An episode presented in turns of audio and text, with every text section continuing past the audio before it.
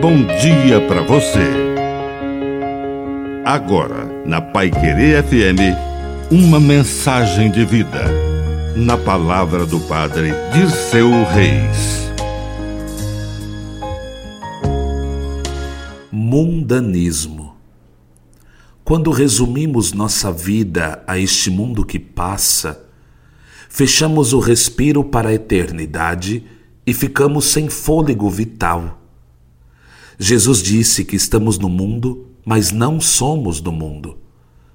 Na sua oração ao Pai, ele disse: Eu não peço que os tires do mundo, mas que os guardes do maligno.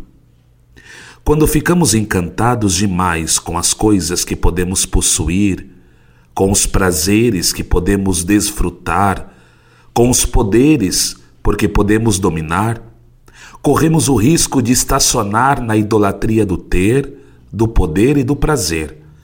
E então o céu se torna um perigo e a eternidade é desprezada.